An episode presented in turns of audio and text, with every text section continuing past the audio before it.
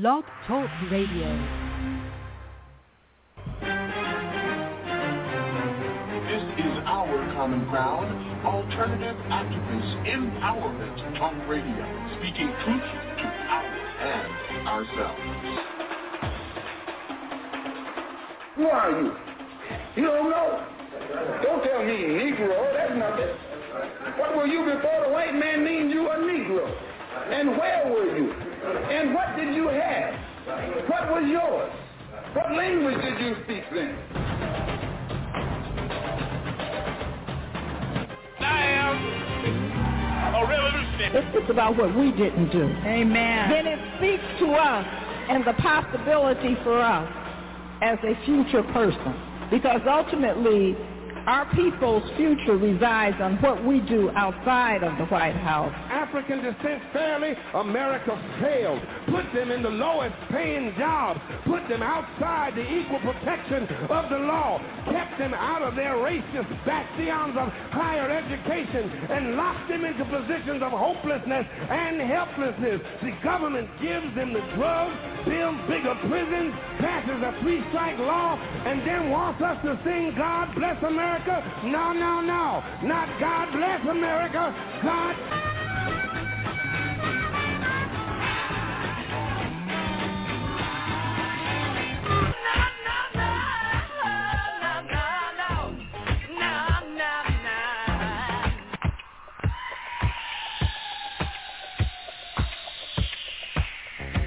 Our Common Ground with Janice Graham. Our common ground, speaking truth to power and ourselves. Our common ground, a higher ground for discourse, discussion, solutions, and ideas. I'm Janice Graham, and I'll be listening for you. Talk, talk that matters. Transforming truth, truth to power, one broadcast at a time.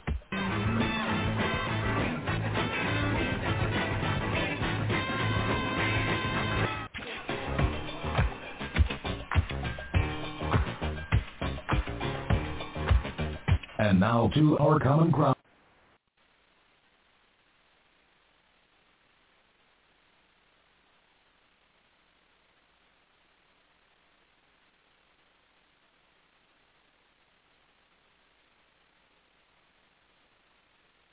Blog Talk Radio.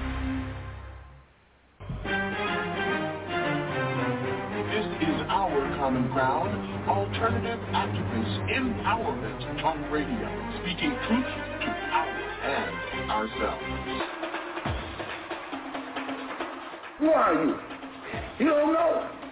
Don't tell me Negro, that's nothing. What were you before the white man named you a Negro? And where were you? And what did you have? What was yours? What language did you speak then?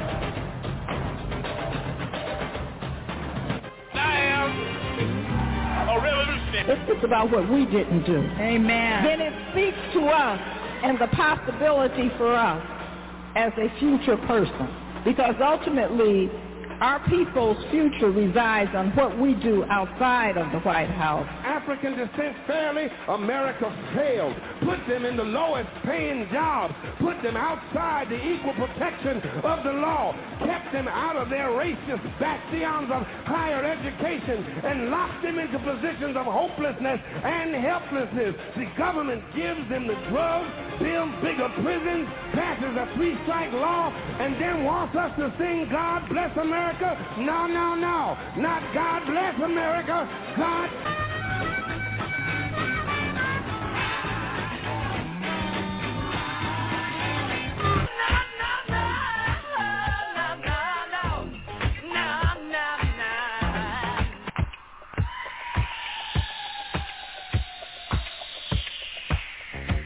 Our Common Ground with Janice Graham. Our common ground, speaking truth to power and ourselves.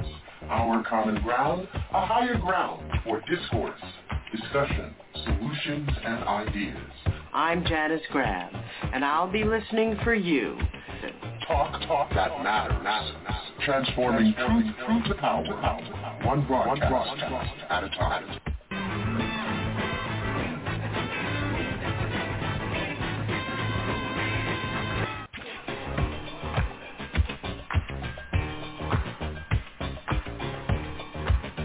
And now to Our Common Ground with Janice Graham.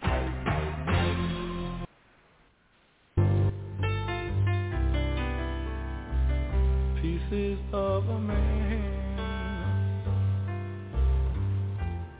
I saw the thunder and heard the lightning and felt the burden of his shame. For some unknown reason.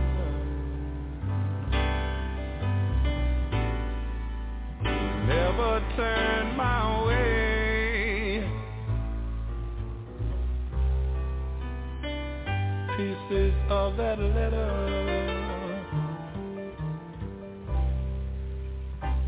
were tossed about the room.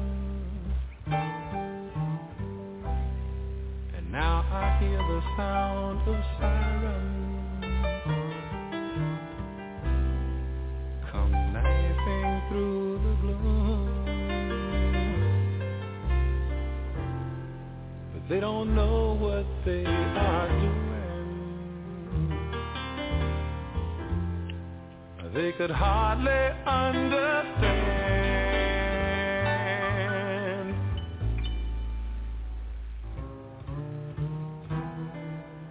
They're only arresting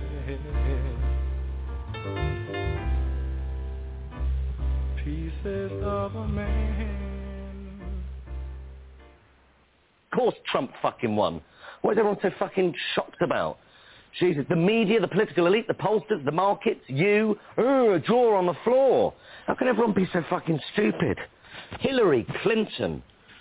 What were the Democrats thinking? Hillary Clinton, don't get me wrong, I wanted Hillary to win. I personally vote for Lucifer over Donald Trump. Trump, the pussy-grabbing, wall-building, climate change denying, health-care abolishing, tax-dodging, shit-spewing demagogue. How shit have you got to be to lose to that? Where was Sanders? Why wasn't he on the ticket? I, I have no doubt in my mind that Sanders would have beaten Trump's Trump hands down. But instead, they chose Clinton, a candidate who's been cozying up to the banks and dry humping corporations for years, who is on record telling her corporate friends that you should have a public and a private persona. In other words, don't tell the truth to the plebs or you won't be able to rip them off. She'll do. That was the feeling. What did they think was going to happen? People keep saying to me, how did this happen? They're, they're dumbfounded. But it's so simple. The left did this. This is, this is my fault, people like me. When are we going to learn? The left have given up putting any argument across at all to the point where Clinton is considered left, liberal.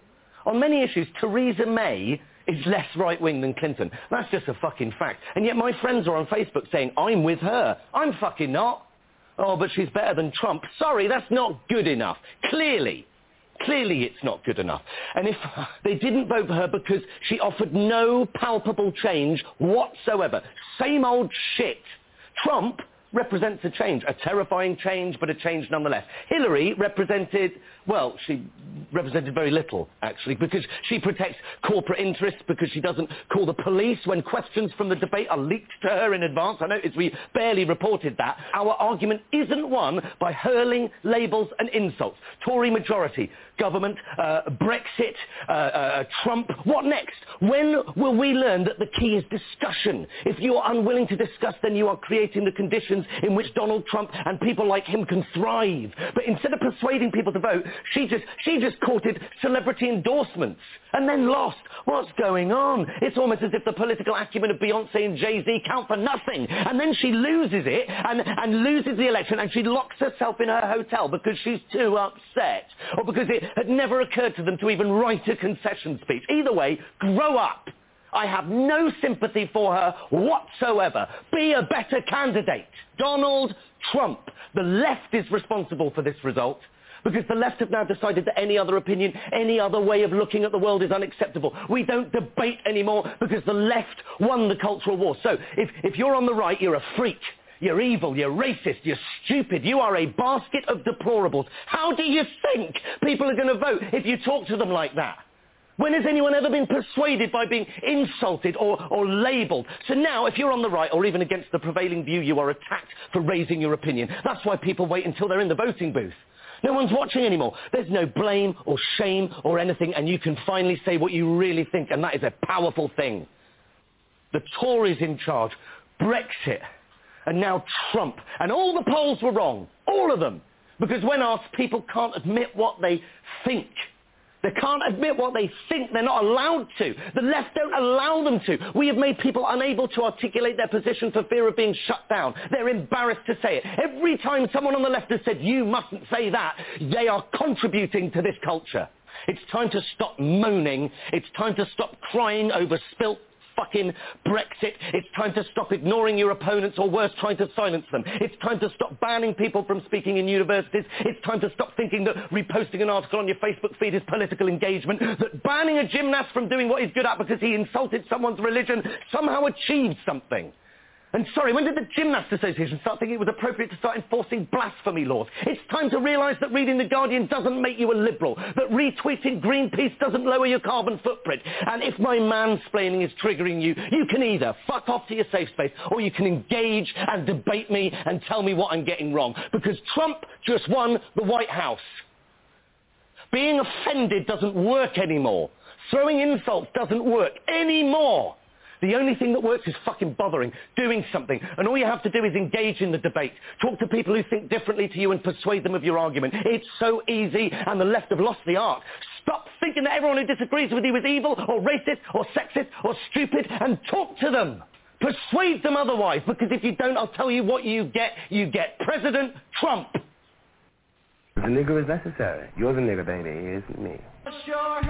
Wash hands, get out the stains, but you best believe, boy, there's hell to pay. Yeah, you best believe, boy, there's hell to pay. Saying, when you sit there and you write them fucking notes on your pad about who you think I am and why I did it and all of that. You're gonna sink or swim, you're gonna learn the truth. No matter what you do, you're gonna learn the truth. Who are you? Who are you? And we will make America great again.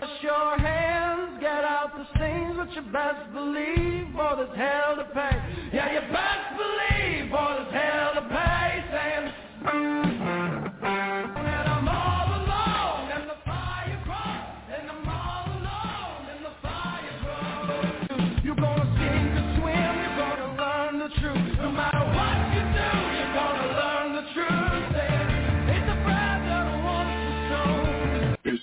is our common ground.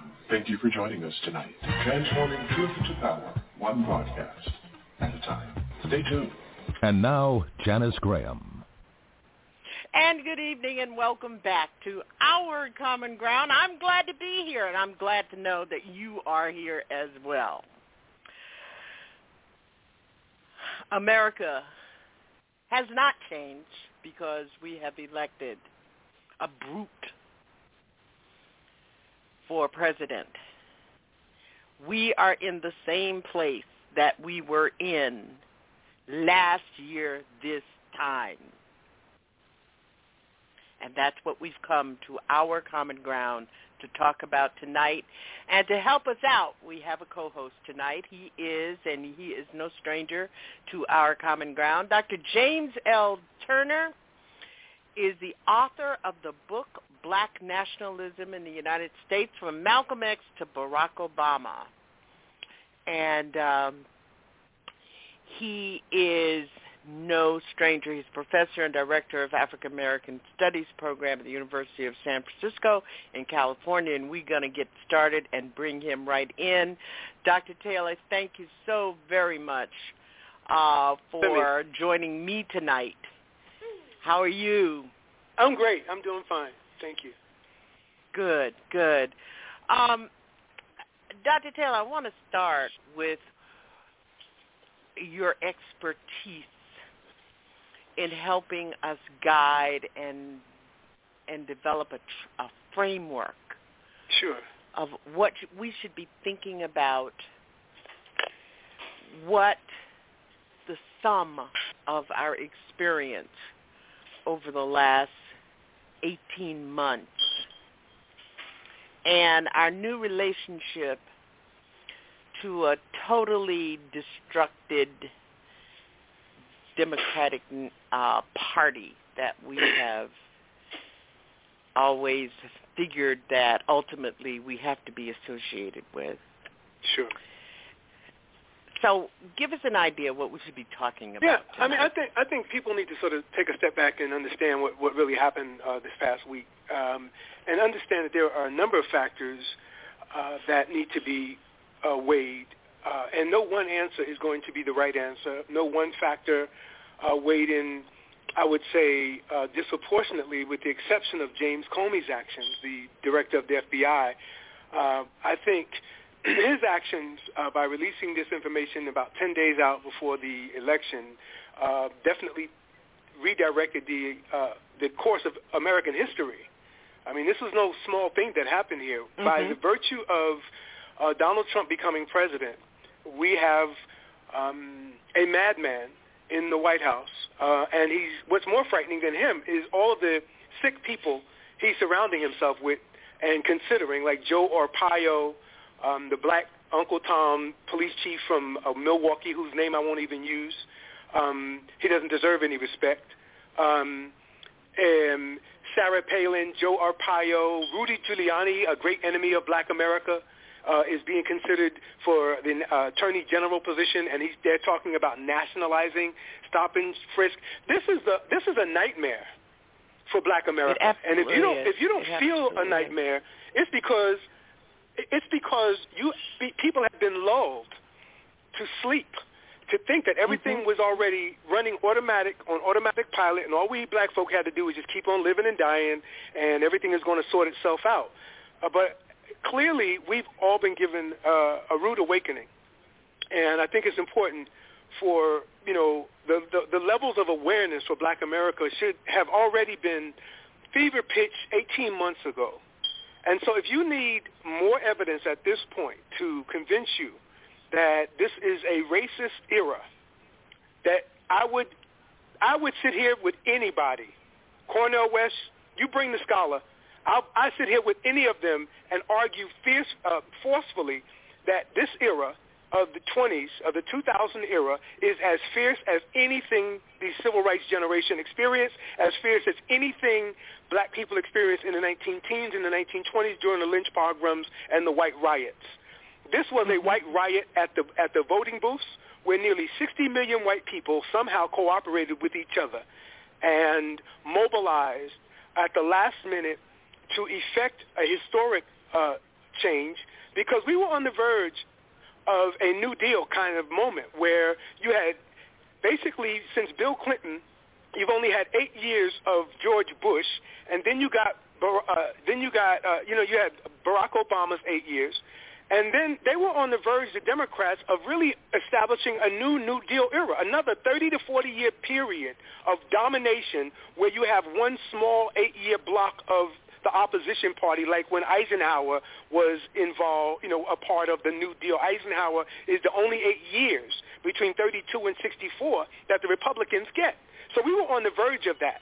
We were on the verge of an Obama New Deal type uh, uh, era for 40 years of one party dominating, at least at the in the White House, um, because the Democrats have won. Se- well, really, they've won seven out of eight and only contest that they really lost outright is 2004.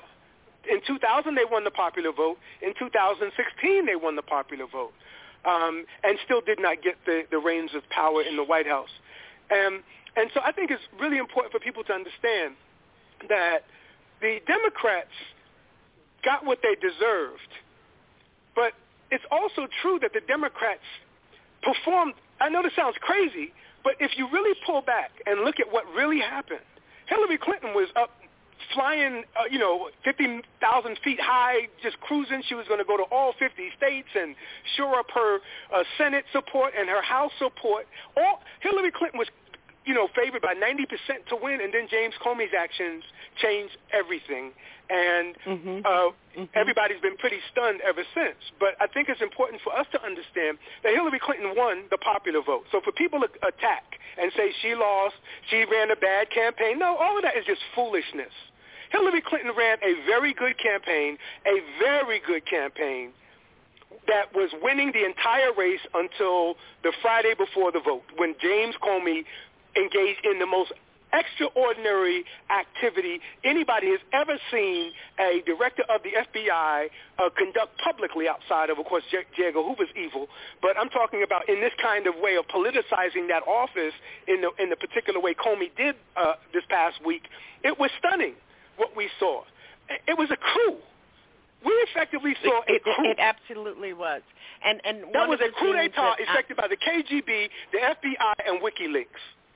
Thank you. And one of the things that is very clear is that it is illegitimate and no one is talking about it. No one I is mean- talking ab- about how the tide changed, as you just described, within 10 days. Yeah, because it was Like a wrap. It was a done deal. The question was how Yes. big is Hillary's victory going to be and I all mean, of that. So for people all of a sudden, and what's making me sick, again, I did not vote for Hillary Clinton. I am no Hillary fan, but I've been arguing with people ever since she lost to try to pull people out of their hypocrisies. All of these hypocrites. All of these black folk that act like Hillary's been the devil when they were kissing her behind so deeply and so hard that they had to be pulled away from her when Obama ran in 2008. It, it, it took Joseph Lowery, I think Benjamin Hooks, and um, a couple of other well-known black people, national black figures, to convince black America to get off of Hillary and get on to Obama. And then these white folk that hate Hillary, that voted for Trump, these people forget that they hated the black man so much that they joined and supported Hillary and created a movement called Party Unity My Ass, Puma. That was a group of white racist Reagan Democrats who refused to support the black candidate, and they supported Hillary. She was their champion, and now she's become the worst woman in the world. But from 1995 to 2015, from 1995 to May 2015, Hillary Clinton was the most admired woman on the planet Earth for 20 years. And as soon as she declared her candidacy in May, her popularity took a 20% drop in June and then July, and she never recovered, and she's been considered an evil person ever since. But everybody was loving Hillary. She won as First Lady. While still First Lady, she became a U.S. Senator, defeating Rick Lazio and the devil Rudy Giuliani. Everybody loved Hillary. And now all of a sudden, because of this, I, let let me say this, and I'll, and I'll take a breath. There was a white man named David Brock. He is the founder of Media Matters, if people want to look him up. This Yes. man prosecuted Hillary Clinton, went to Jonesboro, Arkansas, found the troopers in the original Troopergate in the 90s. This white man, effectively, as a young Turk Republican, did all of the uh, surveillance and exposed the Clintons. He brought the Clintons down. David Brock. He brought the Clintons down. When he went into the opposition research to look at how corrupt Hillary Clinton was, David Brock did, when he opened up the files on her, he couldn't find the devil that he was looking for. So he ends up creating Media Matters specifically to defend Hillary Clinton against Fox News. The man that the Republicans hired to bring the Clintons down, and he did. He brought them down. The impeachment of Bill Clinton comes out of the uh, spying of David Brock and others. David Brock, in trying to prosecute Hillary Clinton after he exposed them, trying to find this evil in her, he couldn't find it, so he ends up creating Media Matters, and to this day, he's her number one defender. I, I was in a public forum with this man um, at the Commonwealth Club out here in San Francisco not long ago, and I asked him, like, how did you have this road to um, Damascus conversion where you like Paul are going around trying to kill somebody and before you know it you on the road to Damascus get blinded and you all of a sudden you on the side of the people you're trying to persecute. And he said because when I went in to see this demon woman, she wasn't there. And that's what I think mm-hmm. everyone uh, watch watch watch how soon in about a month or two, all of a sudden the likability of Hillary Clinton will, re- will will reset, and everyone will all of a sudden remember how they and why they liked Hillary Clinton. Basically, well, I think that's happening already. Right. Uh, exactly. I think that people are looking at the popularity votes. People are looking at uh, the real meaning of WikiLeaks right. in the light of right. Comey, Comey, and Yeah. in the in the light of who. Putin. Yes, and the and the and the Russian connection to the Trump campaign, and beginning to believe, well, how all of a sudden is she so evil that we're willing to turn over Right. the Right. empire to Right. the empire masters. Right.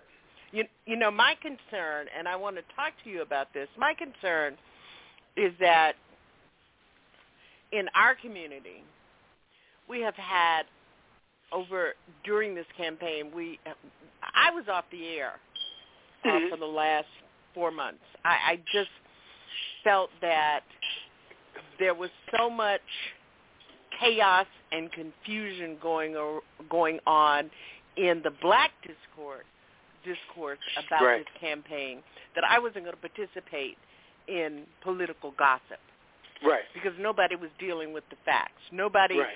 was addressing the political economy Right. uh, uh, and and and getting prepared to take advantage of where we were. We weren't dealing with the Democratic uh, Party. Uh, we weren't challenging them. We didn't over the last 18 months.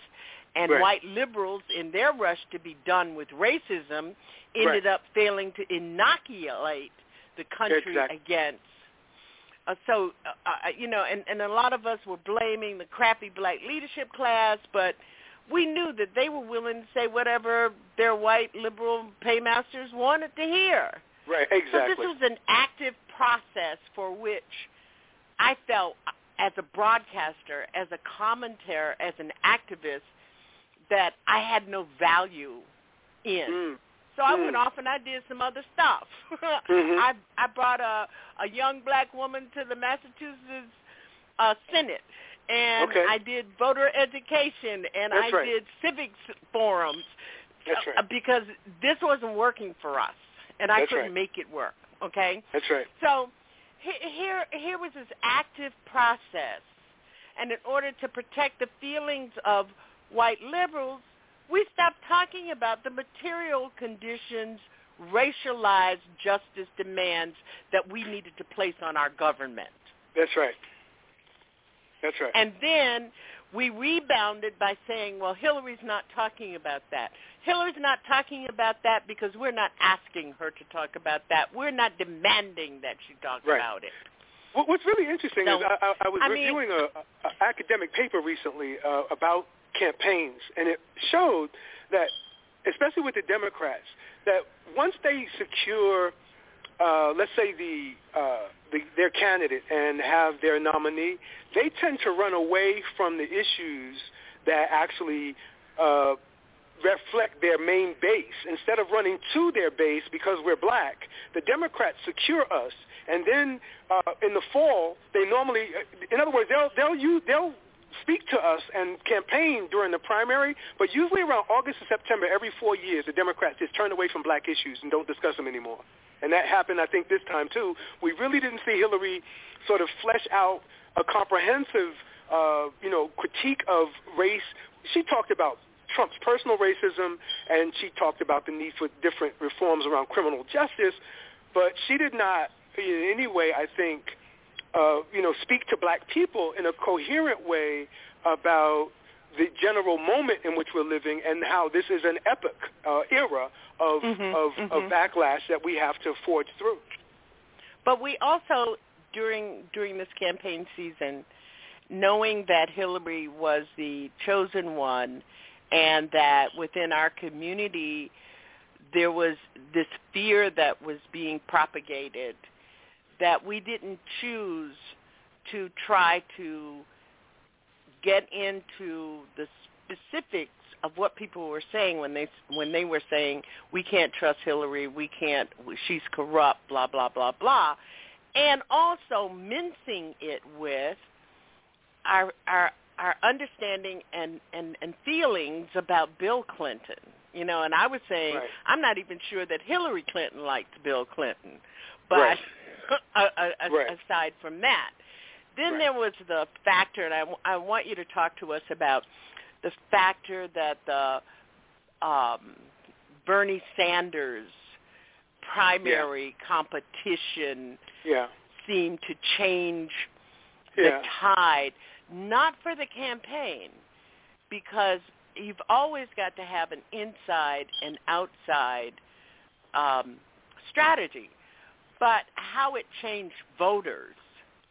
Right. And and and for the life of me, I cannot understand anyone who uh, did not understand that Bernie Sanders was part of the Democratic Party structure and strategy. Right. And to the extent to which, after Bernie spent so much time, Senator Sanders spent so much time trying to decide how he was going to support Hillary. And the question of why Sanders wasn't on the ticket. Yeah, and I think that was her fatal decision was to keep it, keep it, keep it establishment. She didn't even think creatively. Um, she didn't even think that she needed to um, consider this. Maybe she waited for a minute, but she never took it seriously. And I think that was a fatal decision. But again, we're talking about what's happened since it's happened. Um, and I think we need to recognize she didn't need Bernie to win. She was doing fine without Bernie. She did not need Bernie. We act like Hillary lost. Hillary won the popular vote. Hillary was winning the entire thing until James Comey actions changed it. She did not need she did not need Bernie Sanders to win. But now Bernie's people want to say she needed Bernie to win. No, she was winning without Bernie just fine. I I, I, I prefer Bernie, and and Bernie's ideals are closer to my own values, and I think he reflects the the mainstream of the civil rights movement. Even though he calls it socialism, I think he is closer to Martin Luther King um, than Hillary Clinton was in his values and his arguments and his critiques. Obviously, he worked with CORE back at the University of Chicago in the 60s. But there was something about Bernie Sanders' campaign that uh, is reflective of youthful interest in politics in general, which I respect. But every four years we get this. We, it was Rand Paul. Mm-hmm. It was Ron Paul. It was, um, you know, it was jumping up behind Ross Perot back in 92. Um, we see this every four years where a bunch of people who just got the right to vote act all interested and all excited about somebody who has no chance on earth of winning, and then they get all pissed off at everybody when that person doesn't win. It's a stupid thing. I'm sorry to sound so blunt, but I'm I'm sort of frustrated with the way in which people are talking about this thing. Bernie Sanders lost because Bernie Sanders couldn't connect with black people, and now all the black folk want to act like Bernie was connecting with us the whole time, and, and he just got treated wrongly by Donna Brazile and the Democrats, and that's what happened. No, Bernie was not talking to us. And when he was, black folk wasn't hearing it. In fact, black people went out of their way to sack Bernie Sanders throughout the primary campaign and I kept saying on TV, radio, and news out here in the in the West Coast that it's so strange to see the black movement be used to stop Bernie Sanders when he is the closest thing to the civil rights movement that has gotten to the White House so far. Jesse did not get as far as Bernie did. Um, and Obama certainly doesn't reflect the direct civil rights movement. He's, you know, ancillarily connected to it. So Mm-hmm. Bernie, who was a member of CORE in the 60s, chained to a black woman in Chicago, fighting against the University of Chicago's uh, gentrification, et cetera, um, you know, Bernie is down with us. Uh, but one, our, our Protestantism as a black people, as a black Protestant Christian people, are turned off by socialism because of the alleged atheism of it off the bat. And then um, he uh, is coming from a, a, a, the, the whitest state in the Union, Vermont, next to New Hampshire. So these factors, I think people who are on this Bernie trip need to take a step back and stop and just stop it. Just like uh, Sarah Silverman said during the uh, De- Democratic convention, you you Bernie uh, uh, supporters, what did she say, are ridiculous or absurd? To me, for the Bernie people to talk now like all we had to do was go with Bernie and everything would have been victorious. You're talking about a 74-year-old white socialist from a white state, and you asking black people, Latino people, gay people, and all these other Democratic voters to support a man who didn't really identify. I know you said he's a member of the, you know, he's a Democrat in terms of caucusing, but he didn't play the Democrats' insider game. And like Donna Brazile and, you know, uh, all of these different people of playing, you know, uh, what's her name, Debbie Wasserman Schultz, um, they had no loyalty to Bernie because Bernie had no loyalty to them. He was not a true Democrat, and they treated him like he was an outsider trying to become a Democrat. The same thing happened on the in the in the Republican campaign. Donald Trump is not a real Republican any more than Bernie Sanders was a real Democrat. Both men represent these white people who are angry about their white value and the property of their whiteness being lost. On both sides, Mm-hmm. in the left and the right, these white folk are mad because they think that this country has reneged on the value of their whiteness now that they see the country browning. Mhm. Mhm. But you know, one of the intriguing parts of this is that the same people in the states that Hillary Clinton needed to win, Yeah. Wisconsin, Ohio, Pennsylvania, voted for Obama overwhelmingly in 2008 and 2012. Yeah. So it's that confuses, but I think I, I think the Well, they- they were going to vote for. They were going, and I'll be consistent. They were going to vote for her too. And then when Comey sent this letter, that blew it all up. Those people, in fact, Hillary came out today in the Washington Post, and they're saying she she contributes, she attributes her her defeat, and the campaign does directly to Comey's actions specifically. And then they say that the letter had the effect of scaring off those nervous people that were going to vote for her anyway. Maybe 3% of the last-minute people who were inclined to vote for Hillary because they knew Donald Trump was bad, you know what, crazy, they um, were persuaded by that letter to ignore their common sense and it just fed into this narrative that Hillary is a bad human being, untrustworthy, a nasty woman, and et cetera, et cetera, et cetera. And yet we had 200, uh, I think it was something like 200,000, like 2 million emails of George Bush and Dick Cheney disappear. That's not important. The, the, the American media reported three weeks ago that Donald Trump was trading with Fidel Castro during the Cuban embargo, and nobody did anything about it, but the American media reported it, that Donald Trump was trading with Castro during the Cuban embargo. And, and because he's white, it doesn't matter. And I've been throughout this region saying to mostly white audiences, all of this nonsense with Donald Trump, I said it last night, is because he's white. A woman of any color could not act this way. And when Jesse ran in 84 and 88, the first thing these people started asking is, what does Jesse want? And then Al Sharpton, nobody would take him seriously. You know, and this is like Louis Farrakhan decided to run for president, and these devils decided to vote for him because that's the effect of what Donald Trump is. Somebody who you would imagine this country would never allow near the White House, like Louis Farrakhan would never be allowed. Uh, I wish he could get near, but they would never let the brother near the White House. And it's the only reason Donald Trump got this close is because when all else is said and done, he's a man and he's white. And that's all they have left available to them. Uh, Hillary um, was, I think, a lot of this feeling about the dishonesty of Hillary was simply sexism. I think a lot of it is reducible and, and reducible to se- sexism in the same way people can't really explain exactly what it is about Hillary they don't like. Is something about her they don't like. They don't know exactly. It's something they'll throw up some stupid talk about Benghazi. They don't know where Benghazi is, and they'll talk about her emails. And I, and, and I would like to see 35,000 of my emails. Y'all don't want to see 35,000 of my emails. You don't want to see five of my emails. What would we mm-hmm. see if we looked at 35,000 of your emails? Or 35,000 of the audience's emails, or 35,000 of Bernie's emails. What if Bernie used the N-word in his emails, but we are all acting like Bernie's innocent because we've never seen Bernie's emails? What is in 35,000 of Donald Trump's emails?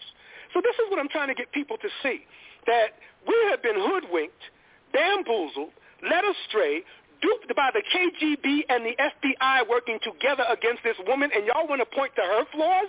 You want to talk about her when the most powerful investigative agencies on the planet Earth brought her down in, in clear view for the whole world to see? We all knew that Trump had um, this guy who was uh, getting paid millions of dollars by the uh, by the by the Russians uh, working for him as his campaign um, leader, and then he and then he kicked him off. This guy's working directly with Putin. This is some deep stuff where this is the stuff that got Paul Robeson and W.E.B. Du Bois even, and it- other it- people destroyed. Putin, Putin is is is is really a conduit between Mhm. the Russian financial Wall Sure. Street quote unquote um, operatives and Trump. This Right. is not about Putin.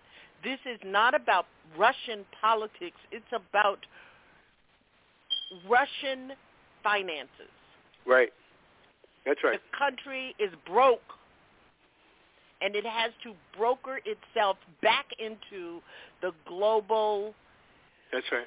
uh, financial um, Right. playground.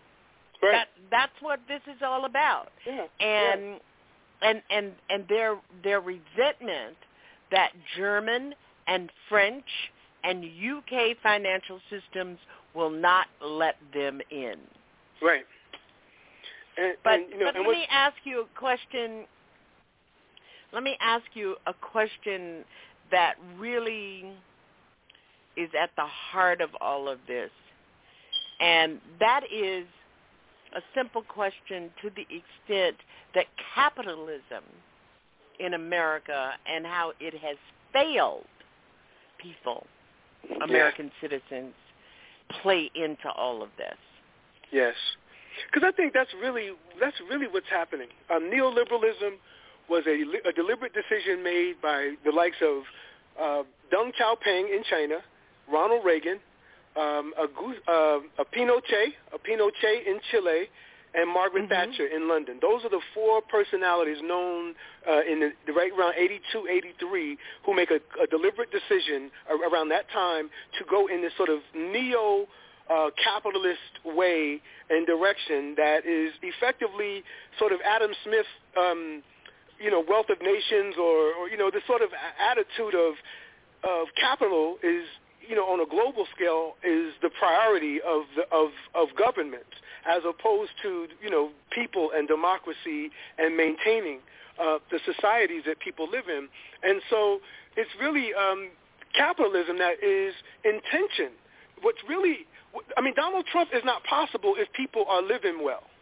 Donald Trump is not possible if the people in those outer, you know, those hinterlands are experiencing the 4.9% unemployment that Barack Obama and the, I think the about you know five or six or seven years of straight you know job growth, even if people aren't pleased with the kinds of jobs, um, you know this has been an ongoing thing, and so for uh, you know, for us to understand and again to not realize that what Donald Trump represents, what both political parties represent, I think they are like the uh, band-aid uh, on the large wound of uh, the outsourcing of jobs, the uh, the elimination of entire sectors, the manufacturing sector uh, has been gone for, for you know for decades now. All of these factors, um, the way in which um, you know capital has been uh, aggrandized in a few uh, com- countries and few uh, systems. Huey P. Newton talked about this concept of revolutionary intercommunalism. It was his dying philosophy. And what he uh, argued was that intercommunalism was accepting the fact that now countries no longer really matter as much as these international entities like World Bank, International Monetary Fund, the G8, G7, these kinds of communities, he called them, Huey Newton, um, were self-interested and not committed to global democracy, etc. So he said that ordinary people across borders have got to be responsive on a global level, at the local level, we all need to respond locally. And if we respond locally in Oakland and you respond, uh, uh, uh, lo- you know, locally back east, and and et cetera, we effectively across borders begin to form a counter uh, uh, balance to the uh, the the encroachment of capital and globalization and neoliberal and neoliberalism in the world. So Huey Newton is probably, to me, the best has offered the best solution for grassroots people to respond to these developments both in the U.S. and, and in, abroad through intercommunalism. It's, again, because the international entities are communities, we have to stop thinking of ourselves as countries and begin to think of ourselves as communities that respond to these international uh, commitments and, um, and try to change the, the international uh, order. But capitalism has been in distress. In fact, we've moved probably past capitalism into neoliberalism. We're probably on to some new form of economic, uh, as you say, political economy that the rest of us just haven't been informed about just yet. But but but something is going on on a grand scale because what happened in uh, U.S. with Trump happened in England with Brexit. It happened in France with uh, Le Pen. Um, it's happening throughout the world um, where we see mostly European colonial powers rebuffing um, and and uh, and and recoiling against the influx of their former colonial subjects in their borders. I saw a meme recently that said only the United Kingdom, only England would, um, after after spending centuries of colonizing the entire planet, um, want to withdraw from Brexit or from from union from the European Union because the former colonial subjects are now coming to that country, you know, and that's the kind of thing I think we're dealing with. Capitalism is in distress, and it has been. Martin Luther King often said that there's something wrong with our economic system. He said there's something wrong with capitalism, and I think that Black Americans need to uh, recognize that the American capitalist system has mainly benefited off of us as the raw material uh, from which to profit, from our free labor as enslaved for 400 years or roughly, um, to this, you know, the years of inequality uh, and advantage, disadvantage uh, promoted by Jim Crow laws. Uh, I think uh, Ta-Nehisi Coates' work last year really brought out well in uh, in the nation uh, the way in which contemporary living black Americans were still underdeveloped by Jim Crow and their lands and properties have been taken by a, contemporary living whites who, who they could, you know, should be able to claim that land back from. So, so capitalism, uh, there's a number of really good books out now about the essential role that slavery and black bodies played as the raw material. We were the we were both the labor and the material. Um, and no other group can say that. Other groups can say they were exploited as labor, but nobody can say that we were both the labor and we were the capital of capitalism. We were the capital mm-hmm. of capitalism mm-hmm. when it cut its teeth. We were capitalized upon.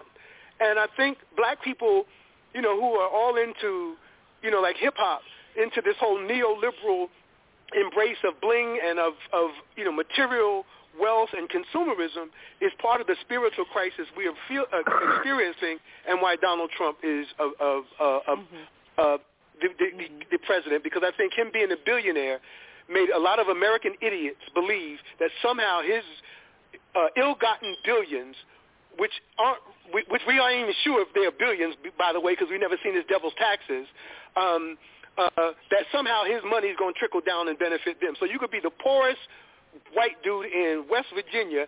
You think that somehow before you die, you're going to get paid like Donald Trump. And that's the stupidity that makes capitalism survive. And the reason why I think Killer Mike beautifully put it out the other day to break down why the um, white working class of America has never been able to reconcile and work with the black working class, and that's because the white working class values the property of its whiteness more than it would money and economic elevation. I'll say that again. The white working class values the property of its whiteness and is content to be broke and white in West Virginia or anywhere in America. They're content to be broke and white um, than to be uh, more well off uh, but having to give up whiteness. Mm-hmm. They will not is, sacrifice which, whiteness. So when people say that the wh- white working class always votes against their own interests by voting for the Republican Party, and why doesn't it's like that's a fool's errand to chase after that question because the bottom line is they do it because it works for them. Mm-hmm. All around Which America in the last ten days, white people are walking around feeling good about themselves. Which is why we have to understand that although the labor leadership in this country always supports the Democratic Party candidate, Right. Right. the labor membership does not because they don't want to lose their stuff and they don't want it, want it redistributed because it encapsulates them in their white privilege Right. bubble. That's right. That's right. And and you see, know, one one of the things is interesting, and it, it it caught my brain last week, a week before last, when Comey came out with this letter to the Congress about reopening the email scandal. Mhm. Is Loretta Lynch is you know I'm I'm I'm not a political gossiper, and Loretta Lynch is I've known her since her days at Harvard and she's my soror. Okay. But this relationship that she has with Rudy Giuliani and how that all got played out. And as Yeah. the U.S. Attorney General, she had no position Yeah. on what he did and Yeah. took no action, which she could have. She could have suspended him. Yes, and and he needed it. I mean, something needed to be done, and Obama sat back and did nothing. And and again, this comes back to race and and the good Negroes and Uncle Toms and playing well. And again, I'm not putting these people down. I'm not even calling them that. I'm talking about the the mentality of black people in general, historically, has been to please white folk. And I see that. I've talked. That, I said that to my wife earlier today, talking about Barack Obama when he was asked recently, why did he not say something about voter suppression in North Carolina? Uh, Brother Wilmer Leon, who's a, a political scientist, uh, Yeah. reported Uh-huh. this recently. Um, that Barack Obama's response was because he didn't want to sound too black. Make him too black. So the hell He with Barack Obama. He had a phone conversation, but this is Yes. the same Barack Obama who showed up many, many months too late in Flint, drank a bottle of water, drank some water, and said Right. it's good, and walked Right. off into the into the Right. into the sunset. And, and then for him to, basically what he did, and, and nobody else is going to say this, but I'm going to say it. What Barack Obama did to black America was take their votes in 08 and 12, 94 and 95, 96% of unanimous black support, and he parlayed his black political capital on behalf of gays, lesbians, uh, LGBTQ issues and causes. First, don't ask, don't tell policy. They didn't even ask him to help, and he gave help voluntarily, trying to be like John Kennedy in the 60s, taking up the Negro cause that John Kennedy never really took up. But Barack Obama did that with the gay movement. So he takes up the don't ask, don't tell. Then he uh, tells us all he thinks he's evolving and, and, and persuades even many people in the black church to come around on that issue to his advantage, you know, to, to his betterment, more power to him. And then the last thing was related to these bathrooms in North Carolina. Here you got black folk who created Nike, who basically sustained Nike uh, sneakers, who basically, uh, you know, supported Michael Jordan in his early career, and then Nike and the NBA go out of their way voluntarily to tell both at Georgia and North Carolina, and the gays weren't even asking for it, help. The gay mm-hmm. organizations weren't even asking for the NBA or Michael Jordan to get involved, but they voluntarily got involved on the, the, the bathroom issue down there in North Carolina.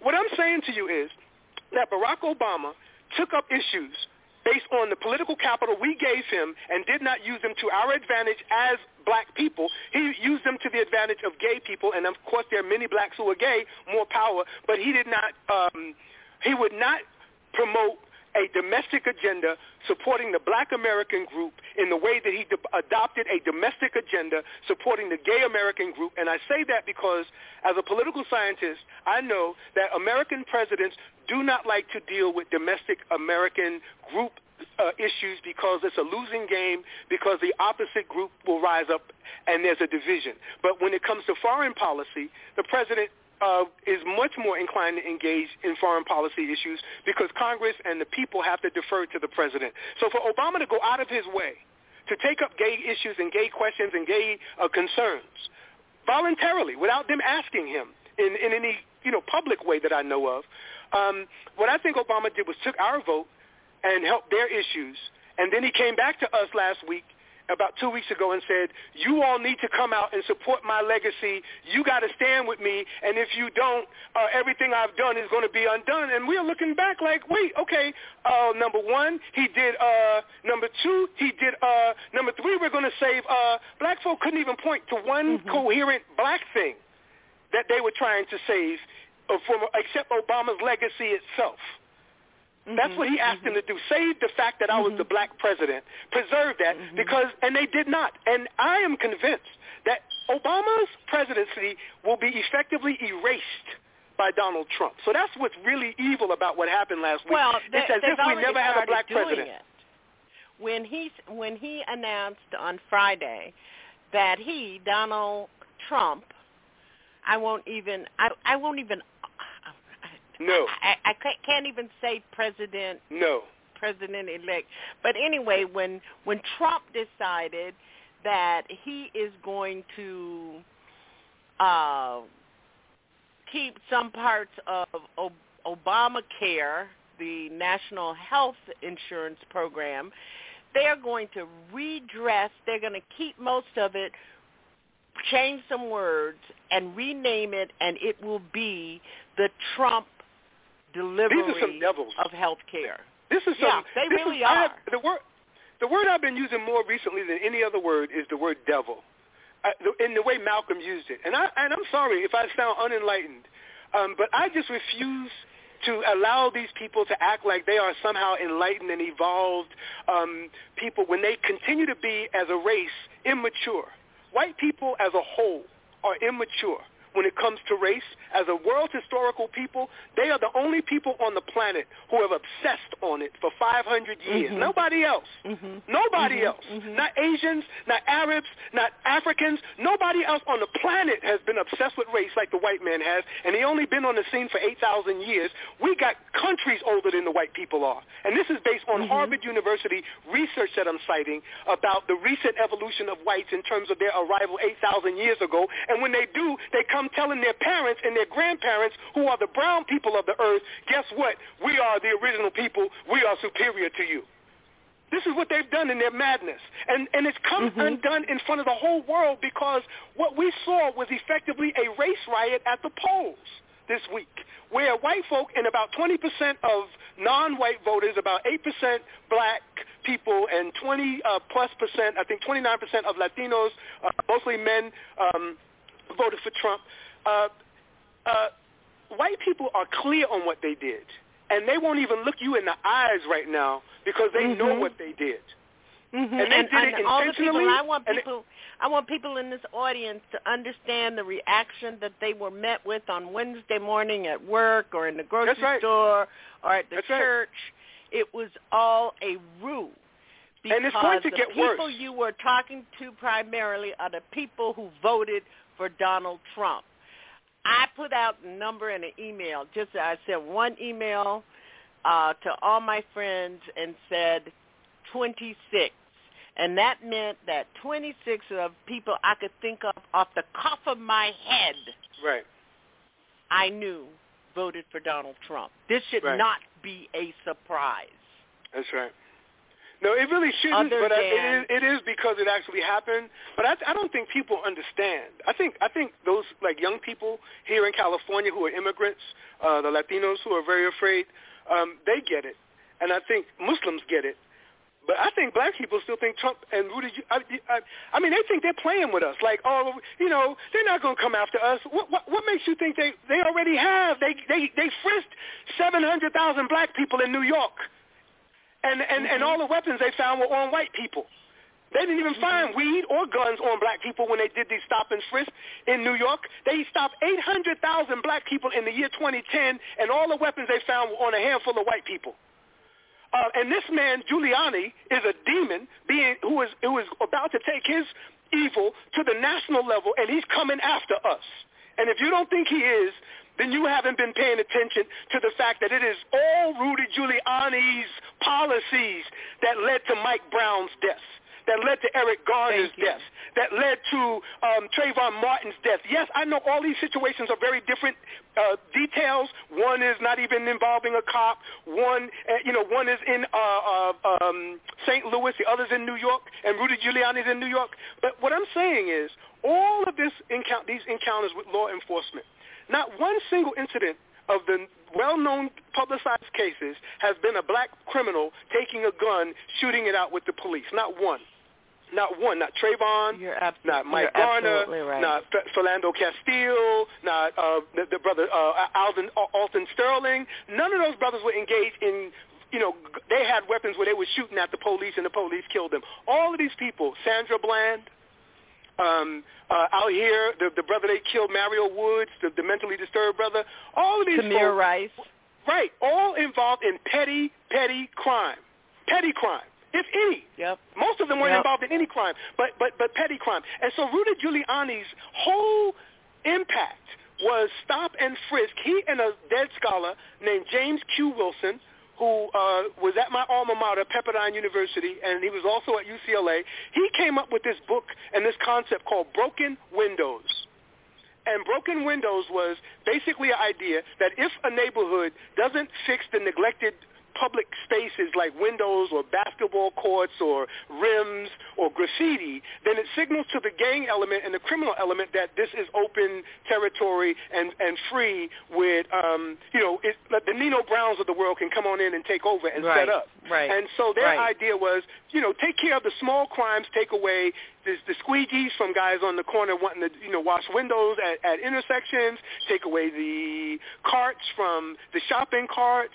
Uh, these are the small things that came from Woodrow, uh, James Wilson, James Q. Wilson, and Rudy Giuliani. that, con- Petty that crimes. contributes to the uh, The deterioration. confrontation. We've we've got to take a break, but thank you for being with us on Sure. our common ground. My co-host tonight is Dr. James L. Taylor. He is the chair of the Black Studies Department at the University of San Francisco. Our number is 347-838-9852. If you would like to join us, and we do invite you to join us in our conversation tonight. You stay tuned and uh, email a friend that you're here. Don't forget to join us on Facebook and Twitter. I'm at at Janice OCG. And I am so glad to be back. I really am. I think it's time. Uh, tonight we're saying we must reboot for a new era of struggle. And we, when we come back, we'll be talking with Dr. Taylor about how to move forward. Yes, yes. This is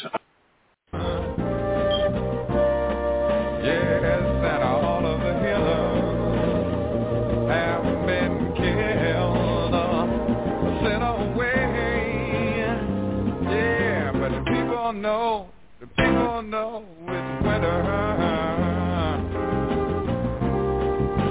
Winter in America. You're listening to Our Common Ground with Janice Graham, transforming truth to power, one broadcast at a time. And now it's winter.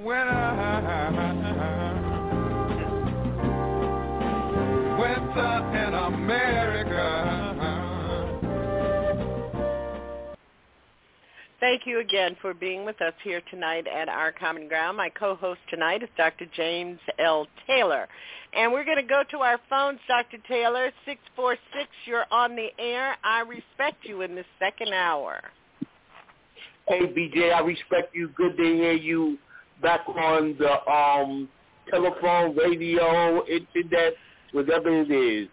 Hey, hey, listen. it's a broadcast, Jay. Good to listen, have you whatever with it us. is, it's really your voice that's what counts. Hey, listen, we got to realize one thing and learn to accept it and place ourselves in a position to move forward. This is a white man's country with the support and the backing of his white woman. She just proved it. You know, the thing is, everybody talks about how great Hillary Clinton is and how she's this and that. Hillary Clinton is basically, in my opinion, an animal. She's no better than Donald Trump, what she did to Gaddafi, what she's done around the world, what she's done to the Haitian people. And then she has these Negroes who go about helping her out in her destruction of African people, like the Donna Braziles, who now have basically been wiped off the map. You know what I Yep. mean? Let's keep it real. Story, She they've could destroyed have- a lot of people in this. and, and, and the thing is this, she could have, if she really cared about the country honestly, she could have stepped back and said, no, everybody's saying that I can't beat Trump, which was a reality if you understand geopolitics. And yes, Bernie could have beat Trump because he had the support of the young people. Those people who voted against her would have voted for him rather than voted for her. Instead, they went to Trump. The bottom line in let's, all of ask, this is, let, let's let's bring Dr. D- Dr. Taylor in uh, to respond to some of the content of your your your. Um, yeah, I mean, I, no, I appreciate comment. the brother's passion, and he obviously knows what he's talking about. Um, my, my only concern, again, is I've said I did not support Hillary. Um, I do not support Hillary. As a student of politics, my job is to sort of bring out the issues. Um, so I don't want to be in the position of people thinking I'm here defending Hillary. I, I'm just calling people on their contradictions because even this brother, as he's talking about these things that uh, Hillary has done, most of them were not things that that she did. She didn't give the order on Gaddafi. That was the president of the United States. She's the head of, she's a part of his administration. She had no say-so in what uh, she carried out. Her job is to do what her president tells her to do. But nobody's con- condemning Obama. Farrakhan did.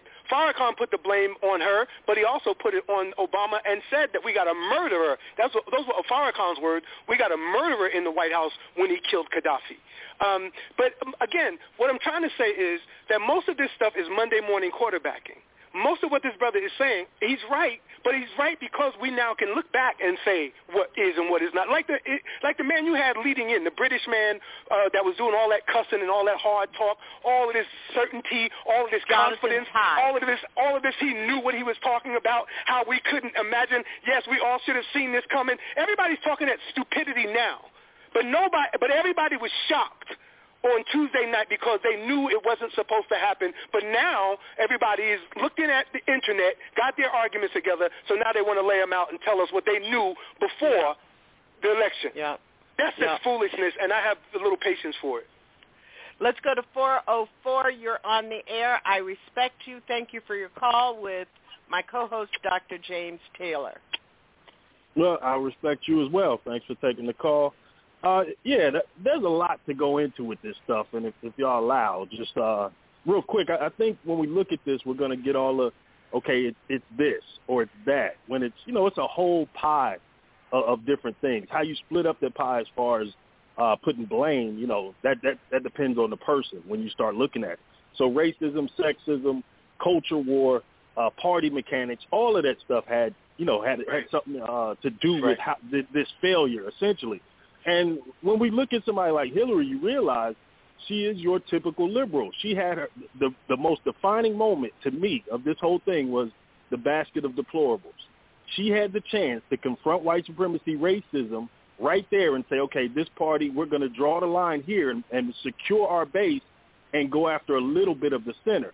They chose to go after the center and act like they were going to pull those white Right. voters in. She backed down on the basket of deplorables, uh, deplorables comment, and from then on, uh, it, it was just her recruiting people who would never accept her or never accept the Democratic Party, and especially in this culture war race, because that's what this was. When That's they were right. debating and she was beating him point for point, it didn't matter to the people who supported him because all they wanted him to do was stand strong and be boisterous. It didn't matter if he had facts. It didn't matter if he was winning the argument. All they wanted to see was their guy win the cultural war as far as the debate. So, you know, to see her pick Tim Kaine uh, as the VP, and uh, you, you talked about this on, on this show before. Uh, this, this guy had that, that, that program, uh, Project Exile. Uh, this guy was, Yes. you know, anti-abortion, like all these different things. Richmond, Uh, he- Virginia. he's writing Yeah. you're right. He's he's writing op-eds about uh, releasing the banks from you know uh, from restriction. So you know I'm- just watching all this play out, and then I'm seeing people trying to come up with any way to explain this away besides racism. And if they Right. can't find something, they'll invent it. Like that's their his, that's their history. And when we look at Hillary, and they keep they keep saying, well, O- Obama actually brought out X amount of people, and Hillary didn't bring out. Yeah, because Hillary and Obama aren't comparable as as politicians. Right. That's like right. comparing JFK and Gerald Ford. Like, no, you can't you can't use that as a metric, or to say Romney uh, actually had this amount of black vote and Trump got. Romney's I a bad politician. Like, you don't make that comparison. So, you know, I'm, I'm just watching all of this play out and watch the liberals try to come up with a way to blame black and Latino people for not showing up instead of confronting white people for what they actually voted for. When you Yes, lose, uh, you know what I mean? Uh, I'm trying to look at the numbers here. White women, 51% to Trump, to 43% to her. Okay, 52. Mhm. Sorry. And, and then you look at uh, they, they talked about oh these are uneducated voters. Well, college grad, college degree, 49% for Trump. These white people had no illusions about what they were voting for Thank and who they were voting for. Yes, the only people with illusions are these damn so-called liberals. That's so, right. Yeah, what you you're, know, what I'm you're still watching saying all for, of this, man. for- what you're saying is essentially is America continues to be racist as water is wet. Yes, Indeed. But, but I, love, I love I love your analysis, brother. I mean, I, I I can get off off off the air right now, and just let you go because you got it, and and you're hitting on all the right points. Um, I appreciate everything you said, um, and I think it's important to bring out that black women did try to. You know, there's a there's an article going around saying that black women were the only people who tried to save the world last week by. I know. You know, I, they came out got in support hit, Hillary. You know, it's really interesting because I got hit real seriously with email and Facebook and Twitter because I said Ida B. Will that the, the the the daughters of Ida B. Wells tried to make it right, and the daughters of Susan B. Anthony Yes, tried ma'am. to burn it down. Yes, ma'am. Yes, ma'am. and, that, and, that, and that's a conversation I think feminism in America, much like Protestant evangelicalism, lost all credibility last week. Uh, you know, white feminists, a white woman at my job as a, uni- as a university professor, they're feminists anywhere, everywhere. No white woman can say another word to me about feminism at all that I want to hear in light of this mo- development, unless it is that I was against this and I was on the opposite side of our feminist move to support a man who talked about grabbing women's body parts. Um, uh, you know, so so that you know that's the the real problem is that you know black women. And, and- and will the, will those white feminists uh, confront their family at Thanksgiving uh, coming up this No. holiday? Will they confront them, or will they continue to say, "I don't like going to see my family. My family's this, my family's that," but they have a good heart? No, you, you, you're always explaining away the racism of the majority of your family because you don't want to confront it, and, and that's brother, what we're dealing with right now. Let let me ask you, brother. They're the Uh, tell me your same name again. women Naj, Naj, did, uh, can I ask real quick? Have you noticed a difference in the disposition of whites in general as you go about your day since uh, this has happened? Have you seen anything that I was talking about earlier about the eye contact and other issues, subtleties? Yes, yes. Well, well, I'll put it. I'll put it on the class level. Uh, professionals have been kind of wishy-washy around me, but Mm-hmm. uh, working class, as, as people would call it, have a little more pep in their Yes, step. sir. I would compare it to the delusional black, black people after 2008 who were talking about my president and things of that nature. So I, I, I would compare it to that, and, and how Right. different is "Make America Great Again" from "Hope and Change"? Yeah. these, Right. these The sa- hopeful the promises. the same people who would do whatever they need to do, have five jobs, and drive Uber to keep their kids in private schools away from urban black children Right. uh, going around right. talking about they mourning so- the the Yeah. election of Donald Trump. Right. yeah, yeah. And, We and this are- I- I think a- they- I, they- I don't change. understand why we Right. continue in our analysis of how this happened and our analysis of what could have happened, why we continue to deny that this is about what Donald Trump has said all along, taking their country back.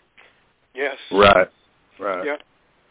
And and the, and the, the sad deception of that is number one, it ain't never been their country. Uh, the brother who called previously uh, said this is a white man's country. It never has been. It may have they might dominate and be you know obviously uh, the dominant group, but the reason why they are reaching out and lashing out to support an obviously ungodly, unqualified man is because I I posted this today.